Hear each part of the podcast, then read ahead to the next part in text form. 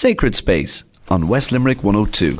So, welcome back again to the second part of Sacred Space on West Limerick 102. My name is John Keeley joined on the other te- the telephone by Shane Ambrose and a special guest this morning, Father Leslie McNamara, who is a vocation director for Limerick Diocese. Welcome again to the programme, Father Leslie. Thank you very much again, John. Now, this is such a special day for all of us. It's, it's in terms of we concentrate today and, and, and praying for and reflecting on religious vocations. I know we all have a vocation in terms of marriage vocation and so on and so forth. But maybe just as you, just as your opening, maybe overall idea of that we'd all like to ask you, maybe Father Leslie, what is a religious vocation? Well, I suppose there's a, a special vocation when you think that it is specifically a call from God to follow Him in a particular way, not just the the normal ways that so many people get calls to follow him, as you said yourself, like in marriage and so on. Mm. But here he's asking us uh, to follow him in a way where we can spread the gospel and bring the gospel to the people of God, just like he called his apostles around him and some of his disciples, and he sent them out then as his representatives to bring the good news to those places where Jesus himself wasn't able to go everywhere. And that's one of the things we must remember that Jesus wasn't able to do everything himself because when he became man, Mm. he emptied himself, he took on our human form with all its limitations. And so when he found that it was getting very difficult for him to get his missionary work uh, spread to all of the people he wanted to visit, he, if you like, asked the disciples to pray that God would send more laborers into the vineyard. So this is the kind of vocation we're talking about, where Jesus is specifically asking, you know, people today, both men and women in the religious life as well as in the priesthood, Mhm. to be prepared to bring that good news to people as his representatives, and specifically to give their lives for that particular cause. And I suppose it's important for us to, to, to remember that it's Jesus that's doing the calling. Of course, that's terribly important. It's not a man-made, if you like, response at all, and it is an urge that a person believes in that comes from within, from the spirit within them calling, and asking them to make a sacrifice because obviously there is a sacrifice involved. Mhm. You're taking a route which is not very common, and a lot of people are afraid to go that way because there are so many conflicting, if you like, forces pulling against that type of life today, where there's so much emphasis on the carnal world, the physical world, and all that it has to offer. And here you're asked to take a risk, to take a risk, and if you like, give your life to God. And it's a question of really falling in love with God and all that He offers us, and the love that He has shown for us in response to that. And, and, I suppose even getting uh, just staying with that idea of calling again, people often say, "Well, you know, wouldn't, wouldn't God provide more vocations?" But God is calling all the time, as we've just said. It, uh, but we, He needs a response. Yes, the, the first thing we must always remember is that God never interferes with our human condition. And He has actually made us free. And it's the fact that He has made us free means that we can say no. And He respects that. It's like the prodigal son when the uh, younger son came to the father and asked him for his inheritance. The father was very reluctant to do what he did, but he gave him his inheritance and was sad to see his son going. But, you know, he was a grown up person and his father gave him that choice. And even though his father pined for him all the time when he left, he still let him go because we're told he kept watching out for him, hoping he would return and so on. Mm-hmm. And that's the same with the vocation as well too. And it's like in the gospel too, where the rich young man came to Jesus too, and when Jesus said, "Go and sell what you have and give the money to the poor and come follow me," he turned away and just refused to accept that challenge. So the challenge is being issued, but I'm afraid that it is very easy to say no, particularly in this world, as I said, that we're living in, and the culture in which we're living in at the moment. So it's very difficult for a young person in particular today to respond to that call because it needs a great deal of courage and conviction. But still, there are people, you know, that are still prepared to do that, and that's the grace of God working in them. And, and, and even just following through that now, Father, if somebody thought they might have a religious vocation, what sort of steps would they start to do to explore that idea? To Well, there's the first thing that they would tend to do is they probably have seen maybe uh, an advertisement at the back of more churches. If they're people uh, who feel they have a vocation, I presume they're church-going people, because vocations generally only come from disciples. They don't come from the crowd, so to speak. There were Yeah. three categories of people that followed Jesus: the crowd, disciples, and apostles. And tis, you know, if that person is really interested, they will maybe approach their local priest or something, or they can always approach me. There's my name and number and so on is available in the back of most churches. It should be in the back of every church in the diocese, I'm sure. And all they need to do is give me a ring, and I'll certainly meet them and introduce what's expected from them and try to guide them and give them, if you like, all the information I can and let them go through a process of discernment. But it's not something that they're going to discover just overnight. Hmm. The seeds of a vocation have to grow. And maybe they'll discover in the course of maybe months, certainly to take from the first initial contact, to take six months to a year before a person would really decide that they believe that they have a vocation. And then after that, then, Father? Well, after that, then what happens is that, as I said, we would make sh- during the course of that they would be we would uh, be asking them to get involved in their local parish at a greater level. You know, becoming like a Eucharistic minister or something, a reader in the church, get used to what it is that the life of what a priest would be like by getting more involved with their local church community. And if everything is going all right, they would. Uh, I'd arrange to have a meeting with the bishop, and then there would be a psychological assessment because there's certain qualities that a person needs to have if they're going to be a priest or religious, and there are basic qualities that they'd have to have, and sometimes maybe those may not be shown up in the contact that I might have with them or other priests might be having with them. So the psychological assessment is very important to help us in the discernment process too.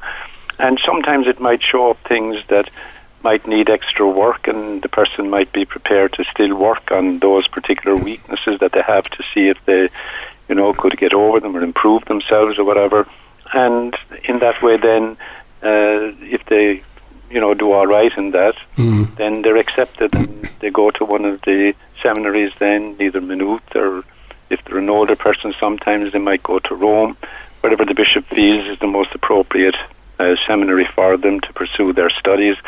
And it takes at least six years before the person, uh, if they're young especially, they generally take about six years. If they're an older person, there's sometimes uh, mitigating circumstances where they may be allowed to study for four or five years. They may not have to do the full six years. Mm-mm. And that is the basic procedure, you know, that the person would have to go through. You mentioned qualities there, Father. What sort of qualities?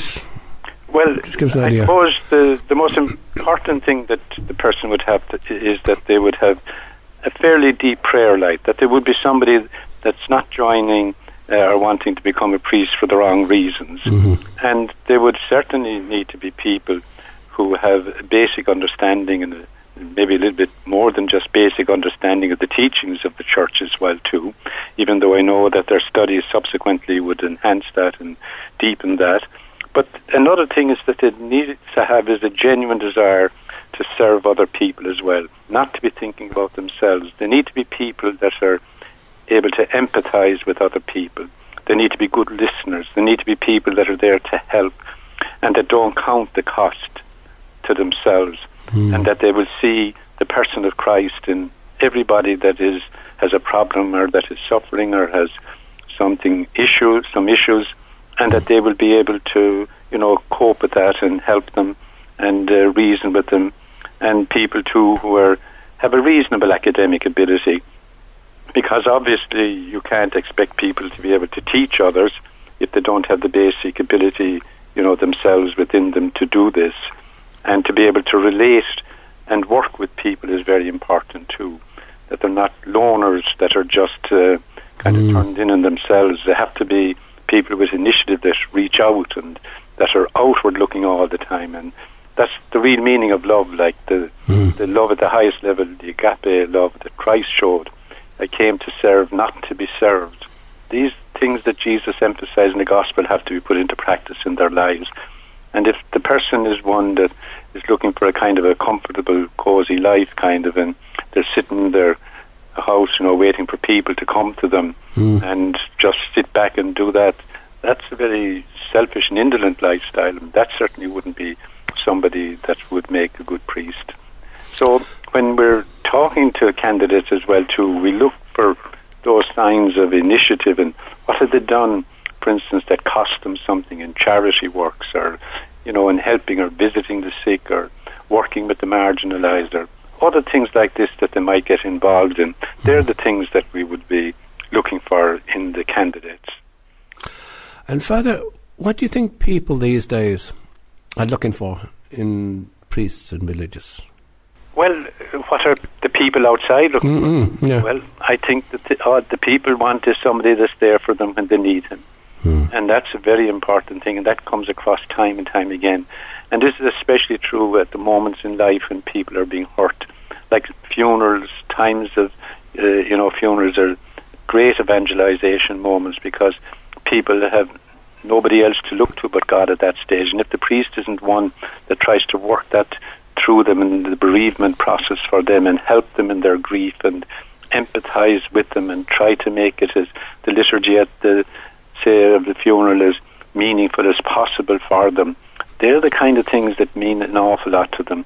But to be there and also that the priest in his own life will be seen as a man of prayer and a man who is committed to people and a man who believes in what he's saying and what he's doing. That it's not a contradiction for him, so that he's not going to be on the altar preaching one thing and living the life that is, you know, not corresponding to what he's preaching. Yeah. There, I think sincerity is another important thing. They're the they're the things I think that people warm to in their priests and what they want from their priests. Shane, would you like to make any comment at this stage? Um, not a whole lot, I suppose. It was just um, to make the observation, of course, um, this is the 53rd Vocation Sunday. Right. And as usual, we have um, a- there's a papal message, and it's a lovely one actually this year. Pope Francis makes the point that vocations are born within the church, they grow within the church, and they're sustained by the church. So they're sustained by the community. And it's of course it's a point that we've made on this program again and again and again. You know, many people will turn around and say, "Well, why isn't the bishop giving us a priest?" You know, we're we're facing challenging times in the diocese in terms of the numbers of our priests, the numbers that are due to retire, and all the rest of it. And you know, one of the questions you have to turn around and say to people, well, you know, you want the bishop to give you a priest. Well, when was the last time your parish supported and prayed for a seminarian? Uh, for the diocese, you know, it's they, they they don't grow under cabbage plants, so they don't, you know, they don't not in a drawer in the bishop's office. So it's a reminder to us, I suppose, that the, the encouragement of vocations isn't just a job for Father Leslie as the vocations director for the diocese. You know, it's a job for us all in many respects, uh, priest and lay, to encourage people to consider uh, answering or being not even answering. It's making space to, to discern the call more than anything else you know that and and it, it's there's it's supported from within the church within the community within the praying community. Um, and it, it was interesting and one of the things I think and I would agree with Father Leslie that what many people look for in their priests is men sincere men of prayer I think. And uh, you know it's it's it's something I suppose we, we all need to think about because you know there's challenging times but it's it's one of the things I suppose that comes up is you know uh, particularly, you know, if people say they're the, that, that you know someone so and so was interested in going for a vocation, and the line you hear is, "God, to be a very lonely life," or you know, are they happy? And you know, I, maybe Father Leslie, you might want to you know respond to those two kind of queries that sometimes come up again and again. Yeah. You're right. Um, a lot of people might say, "Isn't that a very lonely life?" I mean, because I mean, the natural state for a man is to have his wife and family, and all of that interaction supports him and makes it a very, if you like, vibrant life. Especially if the love that is there is genuine and sincere, and so on. And here you are, and you're on your own. But of course, the important thing is the only priests that are lonely priests are priests who have given up their prayer life, because if the priest is a man of prayer, he will give time to God each day. He has to, not just by saying his Mass, he has to give quiet time of reflection and meditation every day. And it's from there that he gets the energy and the support to be able to continue. And there's no loneliness. I had never, in my 40, whatever, eight years of priesthood, could say that I felt lonely because I find that it's the most busy life if you want it to be. You're very involved with the people and the people in so many ways will spoil you and they give you absolutely fantastic energy to keep going. I find that 'tis the people of God that energize their priests And if you're a person that's committed to your people, you certainly won't be a lonely person.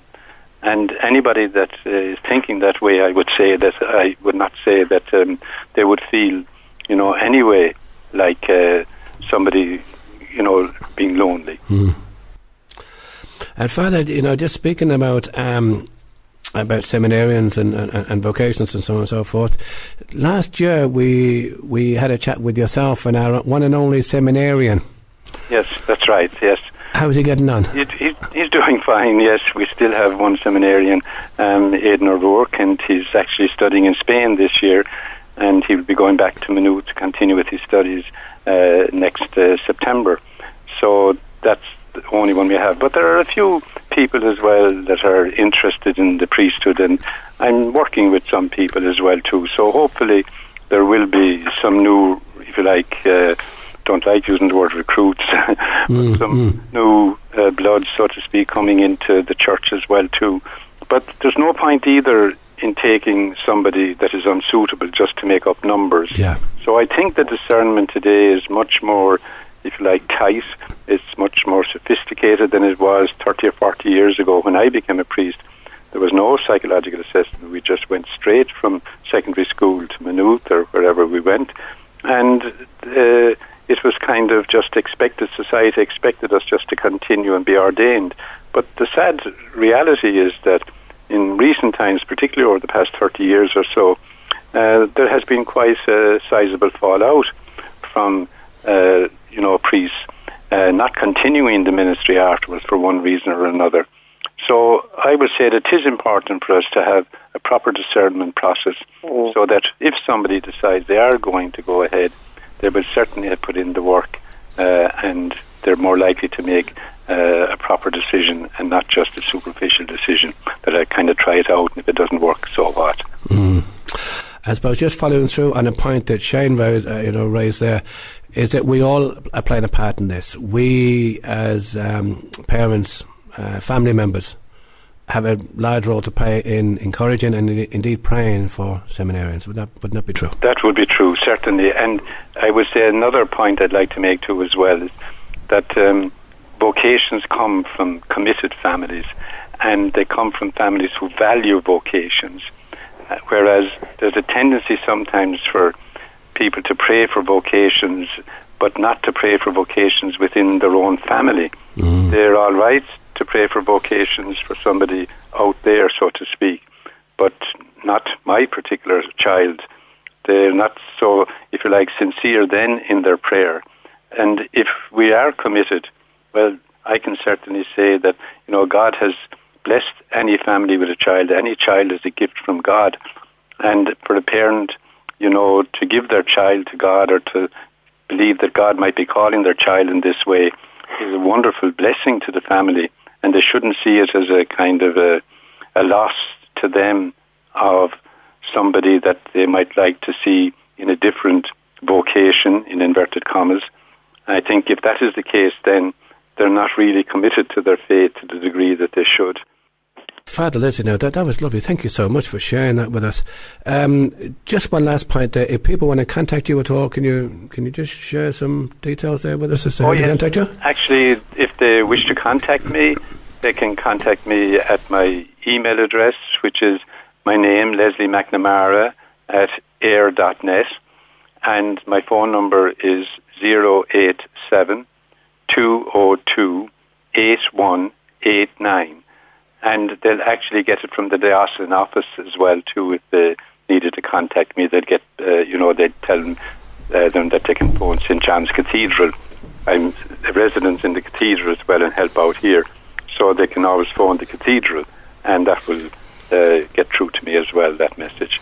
So anybody that's interested, I'd be very happy to speak with them. Father Leslie, thank you so much for sharing those uh, those few reflections with us on on vocations. Just before you leave us for this part, and I know you're going to stay with us for reflection on the gospel, uh, have you got a prayer you'd like to share with us, please, for vocations? A prayer, please. Um, yes, I would indeed. Um, Almighty and gracious God, Father of us all, you bless your people in every time and season and you provide for all their needs through your providential care. Your church is continually in need of priests and religious to offer themselves to the service of the gospel by lives of dedicated love. We pray that you will open the minds of your sons and daughters to listen to your call and give them the gift of understanding to discern your invitation and to follow you and to courage also to follow the call that you give them. We make this our prayer through Christ our Lord. Amen. Amen. Thank you so much for that, Father. And you are going to stay with us for the gospel, please? Indeed, yes. Thank you so much. So, we might go for our second piece of music, and this one I take every Vocation Sunday. It's uh, from, I believe it's a 2008 or 2009 Vocations, uh, the Year of Vocation song, and this one is entitled You'll Be My Witnesses, and it's sung by Patricia Burke. So, let's hear this.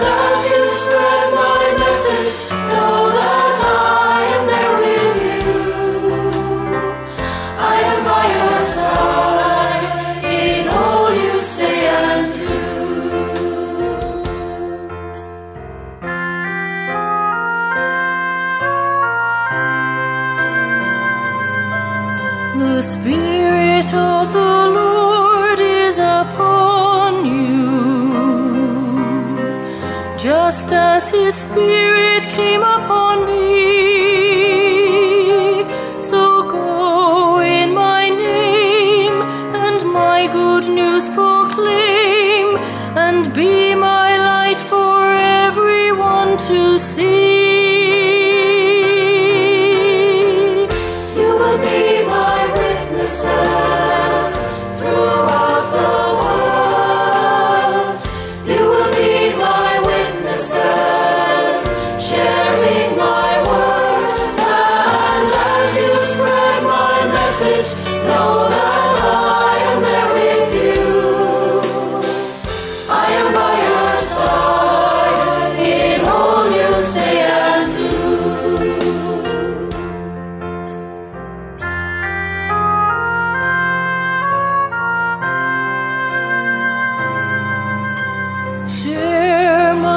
compassion on your journey.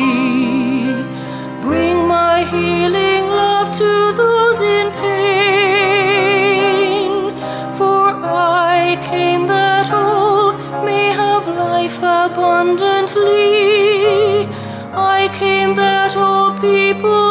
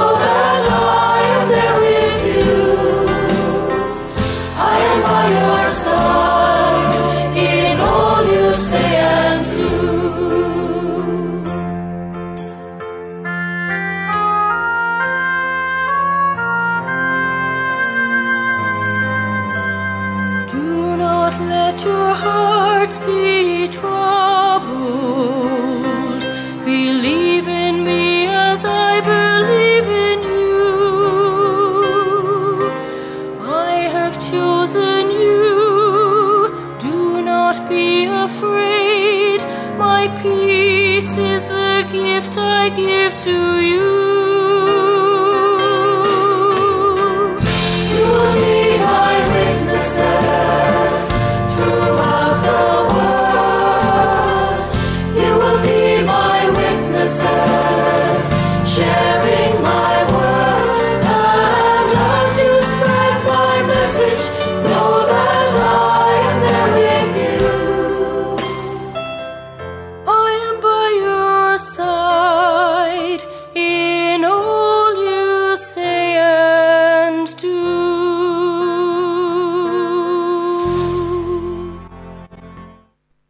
Sacred Space on West Limerick 102.